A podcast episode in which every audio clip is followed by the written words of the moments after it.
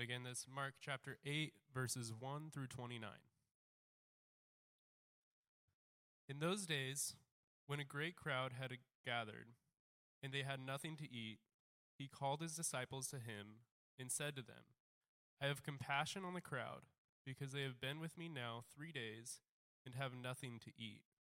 And if I send them away hungry to their homes, they will faint on the way, and some of them have come from far away.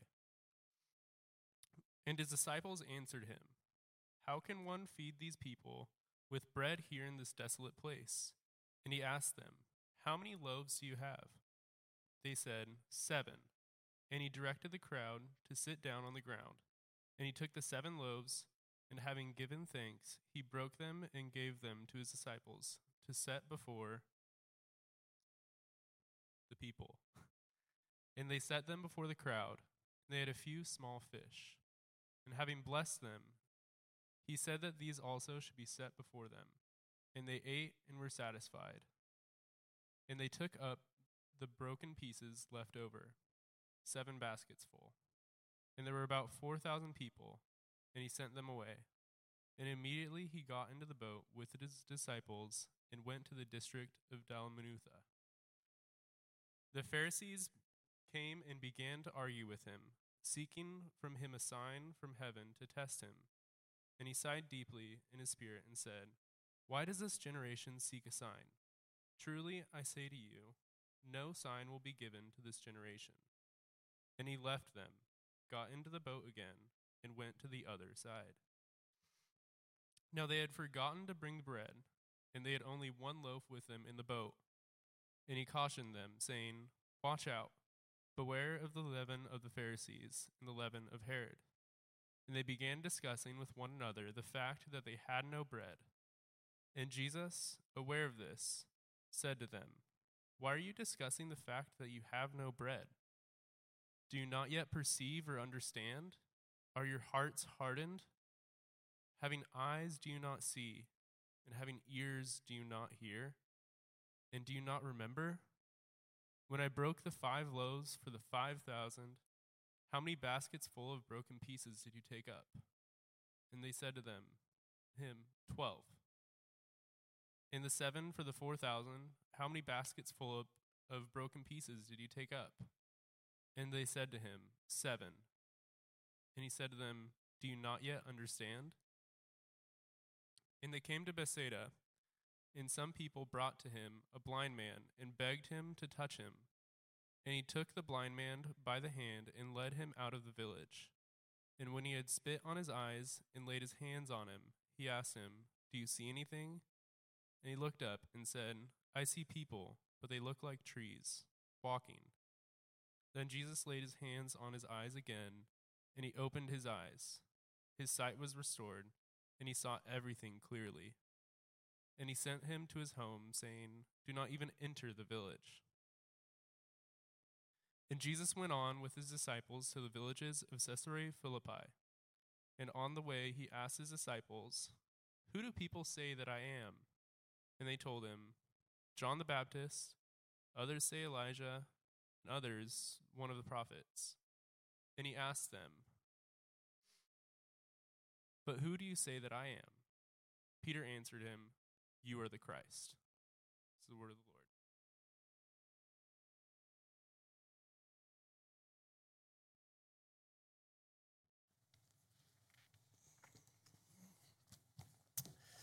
Let's pray. I want to ask God for help so we look at His Word together. So let's do that. Father, we thank you again that we can not just meet together, but meet with you. We thank you that you are here with us by your Holy Spirit. And Lord, we want to hear you speak. So I pray for anybody in who in here who is not a Christian yet, Lord, that that person would hear you speak. I pray for the person who's hurting, uh, needs encouragement, that she or he would hear you speak. I pray for myself. I pray for each one of us here that we would hear you speak, that the way we understand you and reality and ourselves would be defined by your word. And then we would also be filled with praise and gratitude for what you do for us, what you have done for us. So we pray these things in Jesus' name. Amen. have, you ever, have you ever had the experience where you looked back on a part of your life and you thought, oh, I was so blind? Have you had that experience?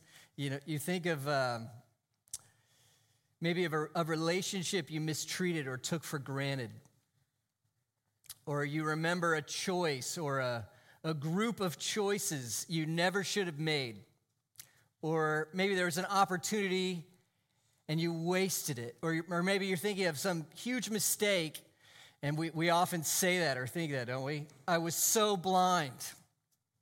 it usually has to do with something we regret, doesn't it? And it's a profound thing to say if you think about it. We, we look back on these moments, we're admitting something. It's a weird form of blindness, right? Because it's, it's not like we couldn't see anything at all in that moment of blindness. No, we knew enough then so that we can say now, we should have known then. It was right in front of us. But somehow, even though we saw, we couldn't see. It's as if we, sh- we should have seen, and maybe even somehow we didn't want to.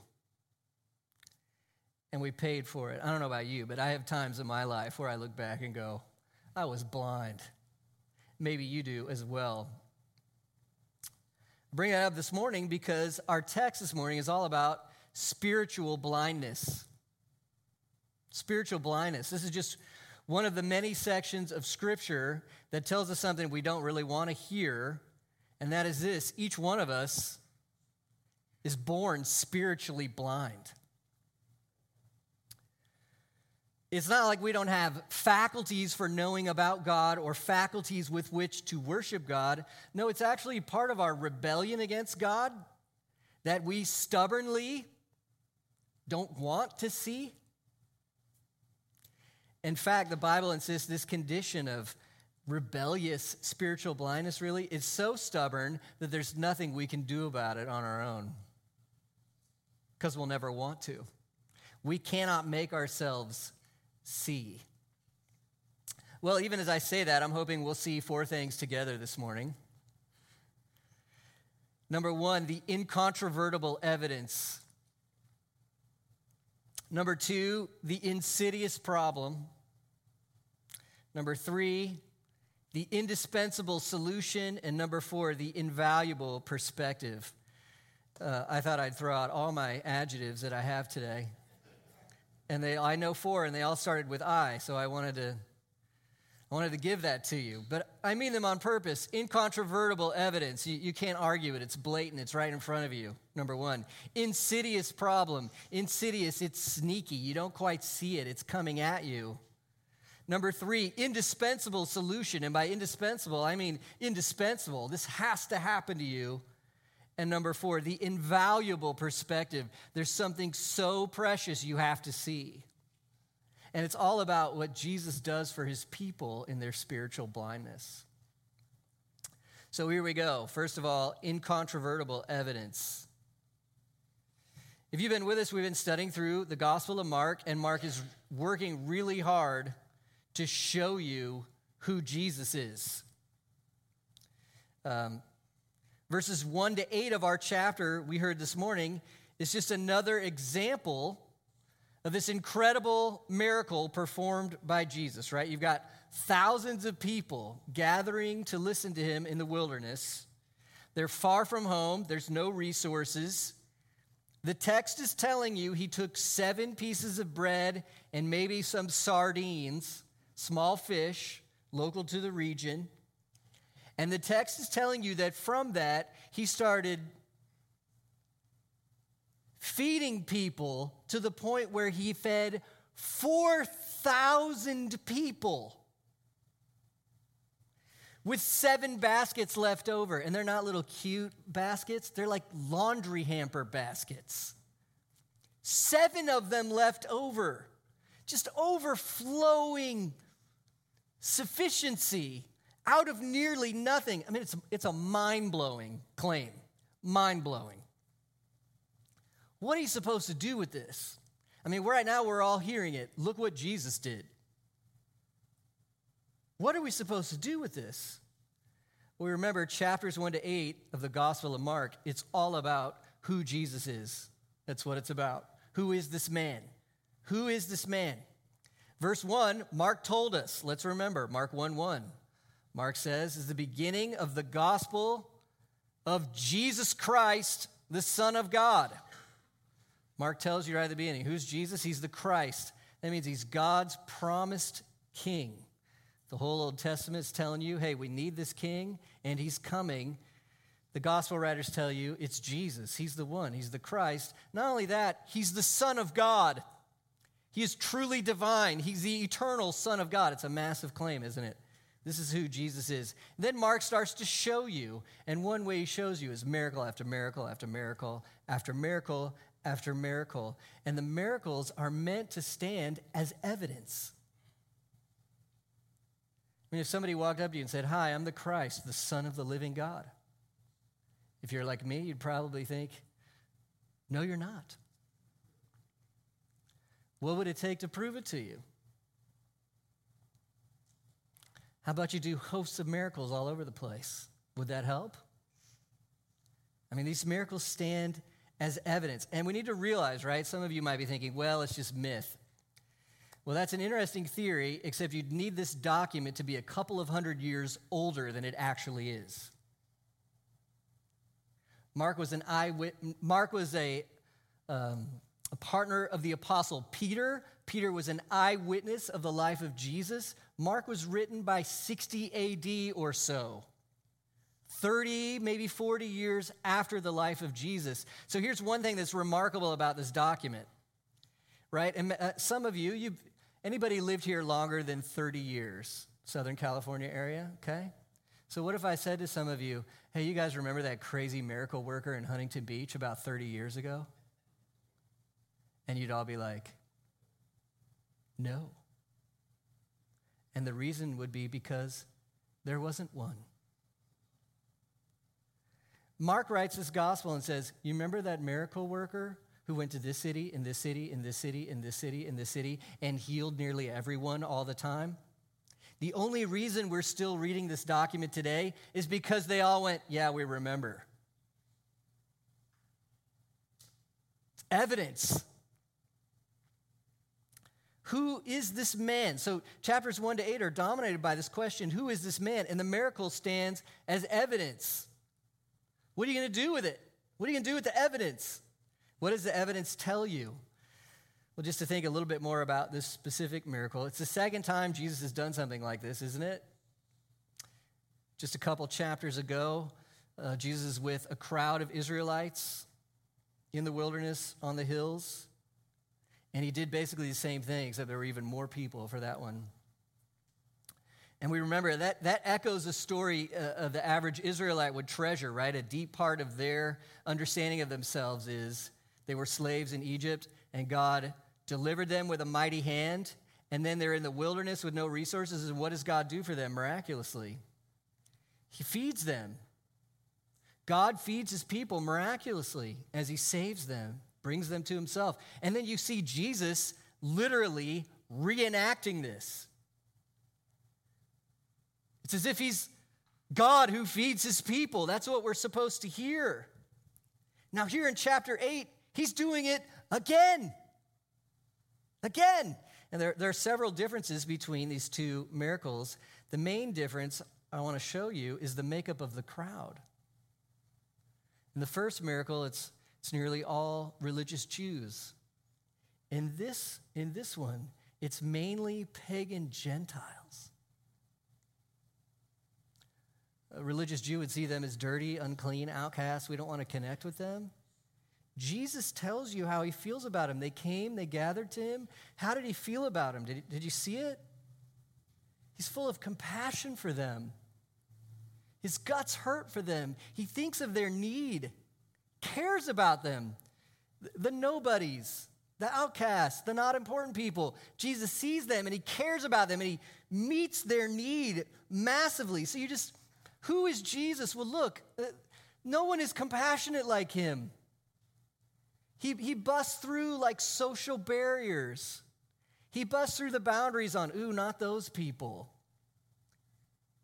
He's come with compassion for all sorts of people, for the world. And talk about wisdom and power. I can only imagine, but what does it take to feed 4,000 people with somebody's lunch? You got to have wisdom and power like I don't understand.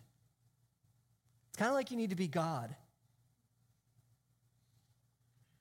What's the evidence tell you? Who's Jesus? He's the Christ. He's the Son of God who has come in compassion to save the world. That's who he is. And Mark says, as he writes this gospel, my evidence I'm giving you is incontrovertible, which is a long word for saying, how can you rationally reject this? It's just obvious, it's blatant. There it is, the evidence. So, as we encounter just some of this evidence, here's the, here's the big question for you sitting today, because Jesus asked his disciples this question.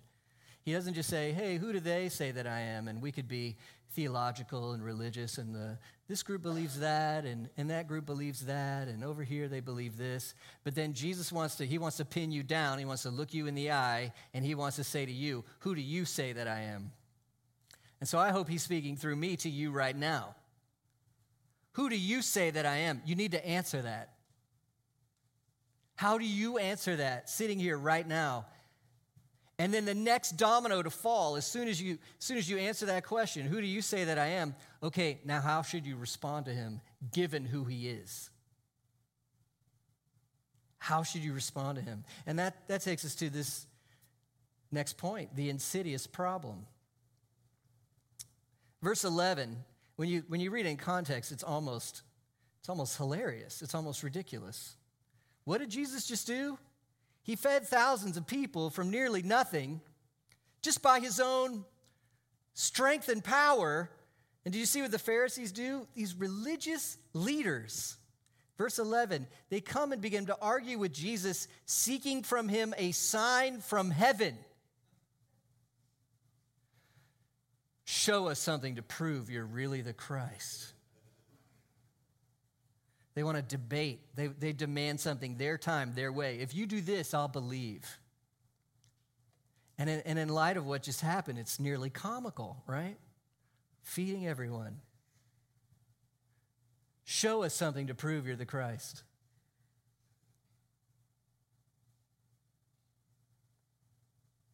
Look at his response. He sighs deeply in his spirit and says, Why does this generation seek a sign? I'd say to you, no sign will be given to this generation. And then he leaves. The text tells you Jesus basically groans with like frustration or exasperation, like, ugh. And it's not that he doesn't want to offer evidence for who he is. The whole point of this gospel is to offer evidence for who he is. It's not that Jesus doesn't want to offer evidence. Here's the point it's that he's already offered every evidence, and no evidence is ever good enough. No evidence is ever good enough. So, so maybe you would consider yourself not a believer today. A good question to ask yourself would be well, what evidence would be enough to prove to me that Jesus is the Christ, the Son of God? Because if you're like, no, there's no evidence possible, maybe this is more about your assumptions then than it is about what's actually true. You see the difference? What evidence would you need? In Jesus' mind, the Pharisees are, are kind of like this. Imagine somebody walking up to you like this and saying, Prove to me the sky is blue. Go ahead, prove it. And, and you'd want to be like, Well, Look. You got to prove it to me, man, or I won't believe. That's the attitude of the Pharisees here. You got to prove it or I won't believe. Look what look how Matthew puts this. His account of the same story, Matthew 16, 4. This is what Jesus says. An evil and adulterous generation seeks a sign. So, so Jesus is saying, as the Pharisees, given all the evidence they've seen for eight chapters, the fact that they demand a sign their way, their time. He says the issue is not that you're honestly and objecting, objectively seeking truth. The issue is that your heart is evil and your heart is adulterous. You're supposed to love God with all your heart, heart, soul, mind, and strength, and the bottom line is you don't. You want to make your own way. And that's why you're demanding a kind of evidence that no one can ever meet. You don't want to believe. And friends, that's the picture of spiritual blindness. That's what it is. You don't want to believe. You hurdle the evidence. You skip it, you twist it, you don't want to believe. They don't want to see. Why do you think we're like that, by the way? Anyway, this part, this next part is sobering, I think, because Jesus, he sighs and then he leaves. I think there's something we're supposed to learn here. I mean, every time you hear about Jesus, whether you read the Bible, you go to church, every time you hear about Jesus, it's an incredible opportunity because you, you have a chance to connect with Jesus. But listen, you only get so many chances to connect with Jesus. You resist him, you ignore the evidence for who he is enough time, only he knows how many times that is. At some point, he gives people what they want, and he gives them life apart from him and the judgment that follows. He leaves. May that not be us. Anyway, we see in the Pharisees this insidious problem. It's the spiritual blindness of willful unbelief the spiritual blindness of willful unbelief. So, by unbelief here, I don't mean a lack of knowledge, where there's no evidence at all, you've never heard anything about this. That's not what we're talking about. Unbelief here is a rebellious spin on evidence you do have. That's right in front of you. But you spin it and you rationalize rejection of God and His truth. Ultimately, why? I think it's because you don't want to submit. I mean, that's it for me. It's a picture of my rebellion. I don't want to submit. I don't, I don't want to trust myself to Jesus as Savior and obey Him as Lord.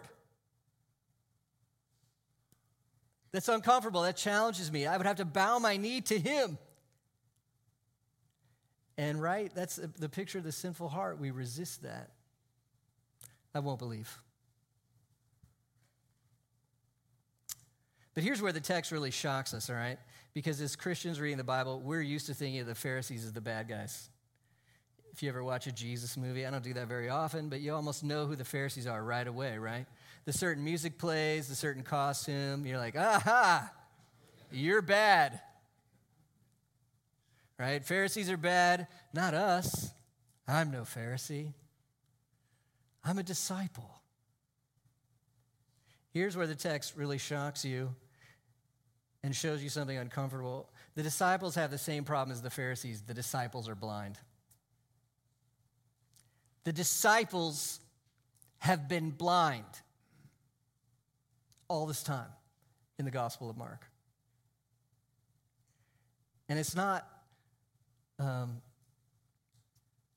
something they're not responsible for. It's something they are responsible for. They're blind, they're spiritually blind, willful unbelief. And so we remember Christianity is unique in this, right? The world wants to tell you there's good people, there's bad people, there's oppressors, there's oppressed. And we can divide and we can be good because they're bad and we're better than them and they're worse. And Christianity says, nope, you're all bad.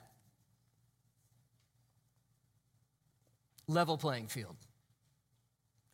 None of you have loved the Lord your God with all your heart, soul, mind, and strength, and none of you have loved your neighbor as yourself. Before God,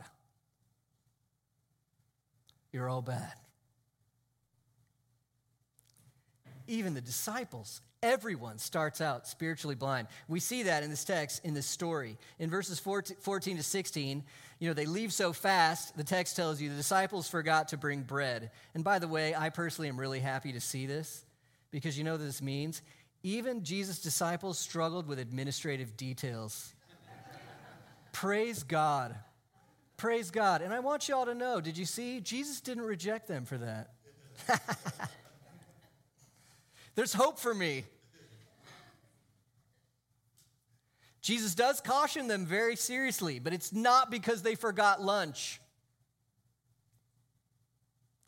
He says, Beware of the leaven of the Pharisees and Herod. What does that mean? Beware of the leaven of the Pharisees and Herod. Well, the disciples immediately think he is talking about lunch. Oh, he's mad. We forgot the bread. And still, you can imagine being Jesus. Were, were you there five minutes ago? Bread is not difficult for me. It's not a struggle. Were you there? Did you see? And look at verses 17 to 21. He pounds them with questions on the same theme because he is incredulous at their unbelief. Just listen. Do you not yet perceive or understand? Are your hearts hardened? It's a picture of unbelief. Having eyes, do you not see? Having ears, do you not hear? Do you not remember when I broke the five loaves for the 5,000? How many baskets full of broken pieces did you take up? 12. And the seven for the 4,000. How many baskets of broken pieces did you take up? Seven. Do you think I'm worried about lunch? Do you not yet understand? They don't believe. They're spiritually blind. And again, it's not that they can't see because they can't see, it's they can't see because they don't want to see. We know there's evidence for God. We know the evidence for Jesus is there. We don't want to see. Watch out for this blindness. Do you hear Jesus' warning? Watch out for the leaven of the Pharisees and Herod. So, why did I use the word insidious? When you think of what leaven does, any of you ever baked a loaf of bread or you've heard of people who do this? You take this little, like almost invisible thing, right, and you put it in your loaf, leaven, and it transforms the whole loaf changes everything. Like it's so small, it's so invisible. It's all, oh, it's not a big deal. Oh, it's a huge deal. It changes the chemistry of the loaf. Unbelief is like that, Jesus says. A, a willful looking away from who Jesus is. And it gets in and it corrupts and ruins everything. Beware, watch out. It's the worst thing that could ever happen to you. Watch out for the leaven of the Pharisees. Oh, and we need to hear this. Who are the Pharisees? They're religious. They go to church. They have memorized portions of Scripture. They want to obey the rules. In their religion, they are rebelling against Jesus. They are blind. They don't want to submit to him. Or watch out for the leaven of Herod. I think that's just money, sex, power, make your own way, strength, show everyone how successful you are. What kind of you're you're the man, you're in control. He's blind in unbelief regarding Jesus. He does not want to submit to Jesus. Watch out, beware. Even the disciples are vulnerable to unbelief. This is our insidious problem, right? Spiritual blindness of unbelief a rebellious spin on the evidence we do have that rationalizes rejection of God and His truth because we don't want to submit. Do you want to bow the knee of your heart and your life to Jesus no matter what He says? Your answer to that question shows you how much you can see or not.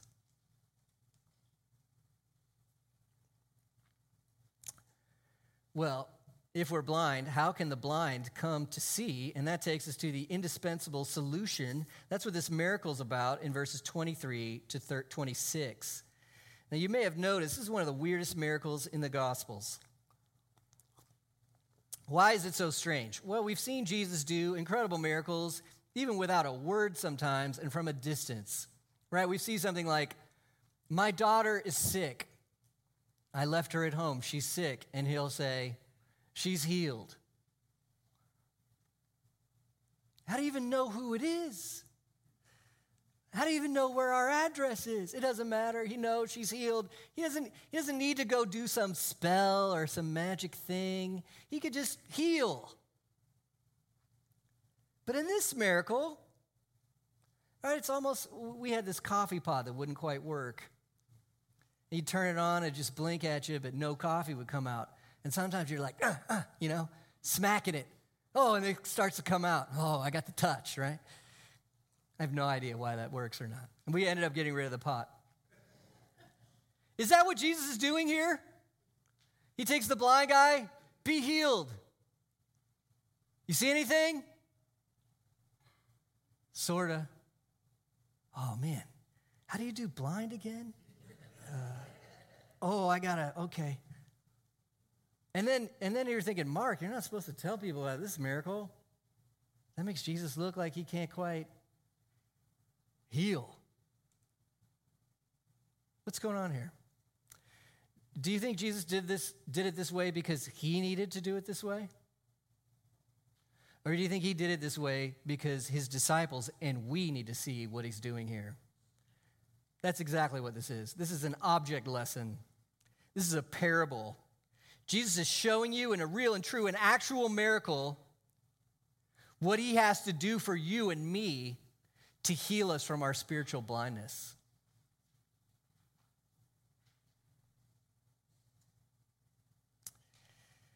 Because here's the thing it's not that you need another sign regarding Jesus, it's not that you need more evidence. You don't need another sign about Jesus. What you need is for Jesus to make you see.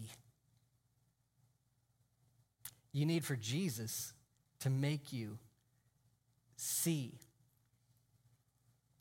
So we see some of what we need. So as we walk through this miracle,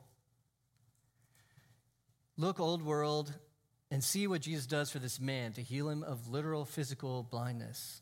But also, imagine you are that man, and Jesus is dealing with the heart problem of your spiritual blindness. Here's what you need.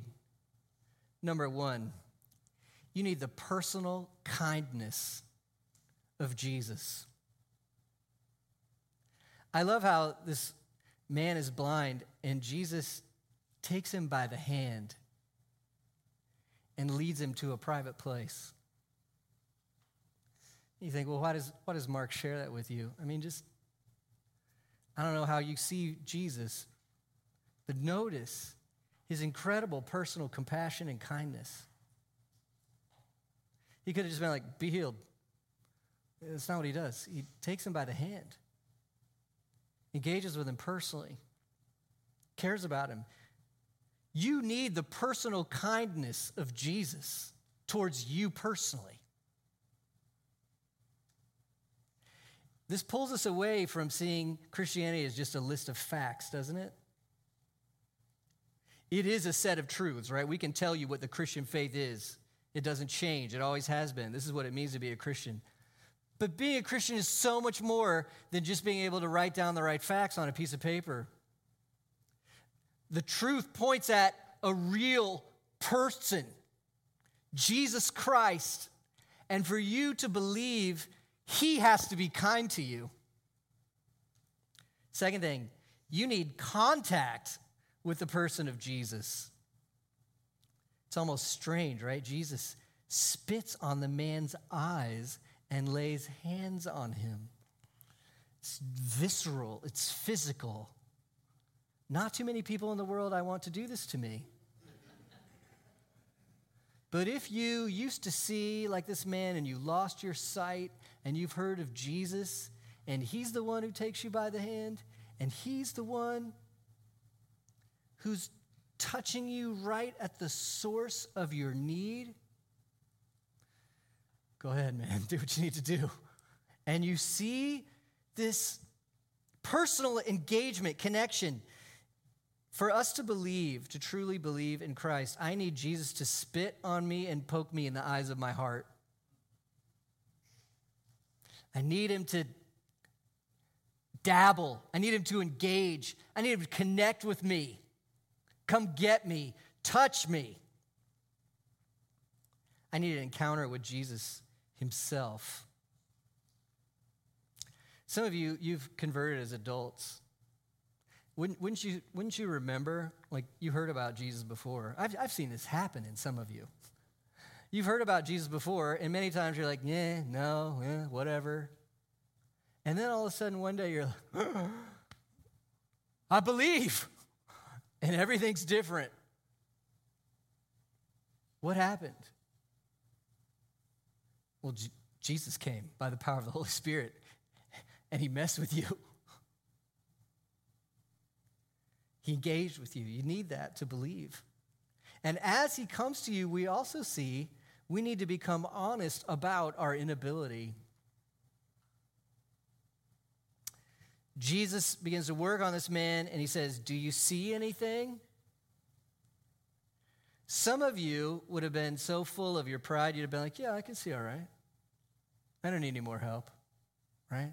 Aren't you so tough, so independent, so autonomous? The idea of anyone helping you or saving you at all, you're like, no, I'll, pull myself up by my own bootstraps. I'm a self made woman. I'm a self made man. I don't need anybody to save me. Maybe some advice sometimes. Jesus would be like, Do you see anything? Uh, I'm fine. Well, praise God, this guy's humble enough to say,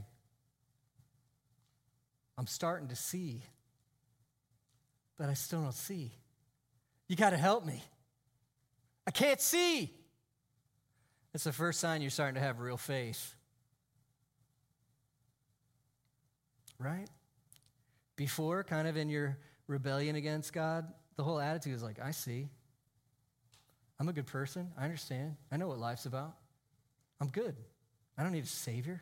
I don't need a king. I'm my own king. I'm making my own way. And then you start to actually meet Jesus and the honest truth of, I don't see a thing. I'm so blind. I need help. I need somebody to save me. You're starting to see.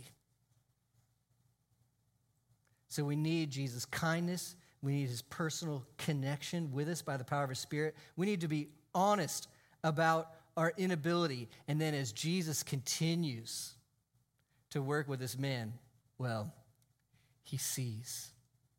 We can only imagine what the rest of his day was like. Obviously, from the story, in his case, he used to see and then somehow he lost his vision. So you imagine him going home. He used to sit by a certain corner or something and beg. That's, that would be normal for the time. He gets home a little early. He gets to look at his wife in the face and see. He gets to see his children. It was a good day, wasn't it? Isn't it a great day when you see Jesus for the first time? And when you see him again? It's like the greatest gift God can give you, isn't it? To see, to be seen, to see Jesus face to face. Well, friends, in this story, the way Mark has put this, it's all obviously on purpose. It's literary genius. What we're supposed to see is what Jesus does for this man physically is an object lesson for the disciples, and it's actually what he's doing for them in this chapter. He's doing it for them in this chapter. And so you see at the end of the text we read, he, he gathers them together, right? They, they go to a new place, and he says, Who do people say that I am? I'm not going to go into all the variety of answers, 27 to 28, but bottom line is the answers are blind. They have religiosity to them. We know Jesus is great somehow, but they're blind. They don't see. They don't see who Jesus is. And now Jesus asks, Who do you say that I am? And in light of that miracle, he might as well be asking that same question Can you see? Who do you say that I am? Can you see? And Peter finally, right? It's the high point of this gospel so far, verse 29. Peter answered him, you are the Christ. It took eight chapters for Mark to, or for Peter to see what Mark told us in verse 1. And now Peter sees. Big question. How did Peter come to see? Because some of us, you know, we're reading Mark and we're like, geez, Peter, kind of slow, aren't you? If only he had this spiritual insight that I do. Okay. You realize Mark wrote this gospel from Peter's perspective. Peter's showing you what had to happen even to him. How did Peter come to see? Look at Matthew 16 16. Matthew's account, same story. Simon Peter replied to that question You are the Christ, the Son of the living God. And Jesus answered him, Wow, Peter, you're so smart. I'm really just glad you're smarter than everyone else. No, that's not what he says. Jesus answered him, Blessed are you, Simon Bar Jonah, for flesh and blood has not revealed this to you, but who? My Father who is in heaven. Why did that blind man see? Because Jesus made him see. Why did Peter start to see who Jesus is? Because the Father in heaven, by the power of the Holy Spirit, made him see. God has to make us see for us to see. God has to change our hearts so that we want to see Jesus. God has to do it. We've seen incontrovertible evidence. We've seen the insidious problem. We just saw the indispensable solution. God Himself needs to open our eyes so that we see. And that takes us to our last point the invaluable perspective. So, as we'll see next week, Peter's begun to see, but in a way, he's still seeing trees. And as we see the rest of the story, Jesus will say, Hey, I'm going to die on a cross. And Peter will be like, No, that's not quite right. Let me tell Jesus about how this is really supposed to go. And Jesus will say, Get behind me, Satan. Okay? so does Peter start to see here truly and really? Yes. Does he fully see? No. It's like that for us in a thousand ways, isn't it? We become Christians. If you become a Christian, fundamentally, you've begun to see. Aren't there more things you need to see? But especially in this invaluable perspective, Jesus immediately says, right? Peter says, You're the Christ. And what's the first thing Jesus wants to talk about after that? He wants to talk about his cross. Mark 8 31. He began to teach them that the Son of Man must suffer many things and be rejected by the elders and the chief priests and the scribes and be killed, and after three days, rise again. You have to see this. The eyes of your heart have to see this. You need to see his cross. Because I think, especially, at the core of our spiritual blindness is pride. It's pride. I want to be my own king. I want to be my own savior. I want to go my way. I don't want to see. And that's why we push Jesus away. We don't, we don't like how who he is directly confronts our pride. Right? In pride, my heart says, I'm Lord. And Jesus says, I'm Lord. In our pride, our hearts say, I can do it. Jesus says, You have no hope of doing it. And so, if we're going to see him, we have to come so humbly. And the cross melts pride. It also builds trust. So I wonder if some of you are thinking, I don't know if I can trust Jesus. I've seen hypocrisy in the church, I've seen what religion can do. I'm wary, I'm skeptical. I don't know about this. I don't know if I can trust this. Look at the cross. The Son of God took on flesh for you, for blind, rebellious you. He lived a perfect life so that you could be counted as a gift through faith in Him as right with God. God would count it as if you always obeyed.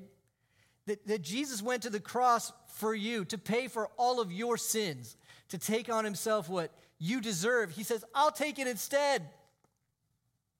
I love you that much. to see that? Can you see that He would do that for you?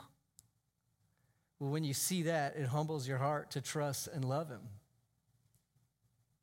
I don't want to be blind anymore. I don't want to live on my own anymore.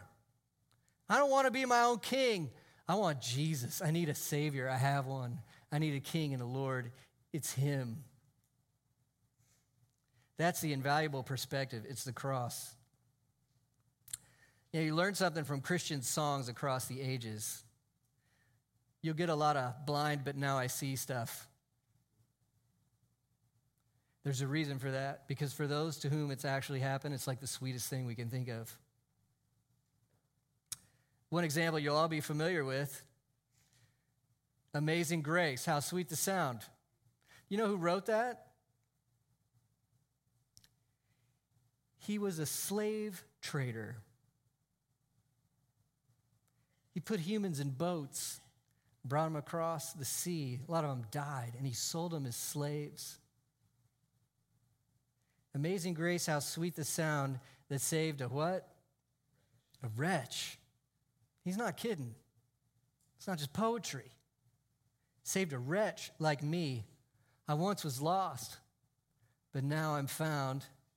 You tell me what? Was was blind, but now now I see. One last thing to notice. Did you see verse 22? How this blind man get to Jesus? Friends brought him. And did you see what they did for him? They begged him to touch their friend. Heal our friend. You're not going to be able to really see Jesus without community.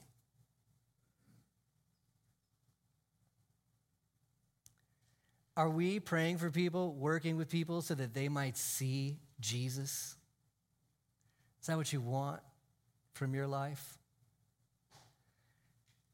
God has connected you to people, they need you to be a vehicle for bringing them to Jesus. Can you make people see? Not a chance. Might God use you to be the vehicle through which He makes people see? Absolutely. And not only that, are we praying for and working with one another so that we might continue to see Jesus? How much of the Christian life is seeing more of Jesus, seeing more of ourselves in light of Jesus? And we need one another for this. We need local church, we need relationships. Even think about joining a growth group. That's the heart of it. Let's see Jesus.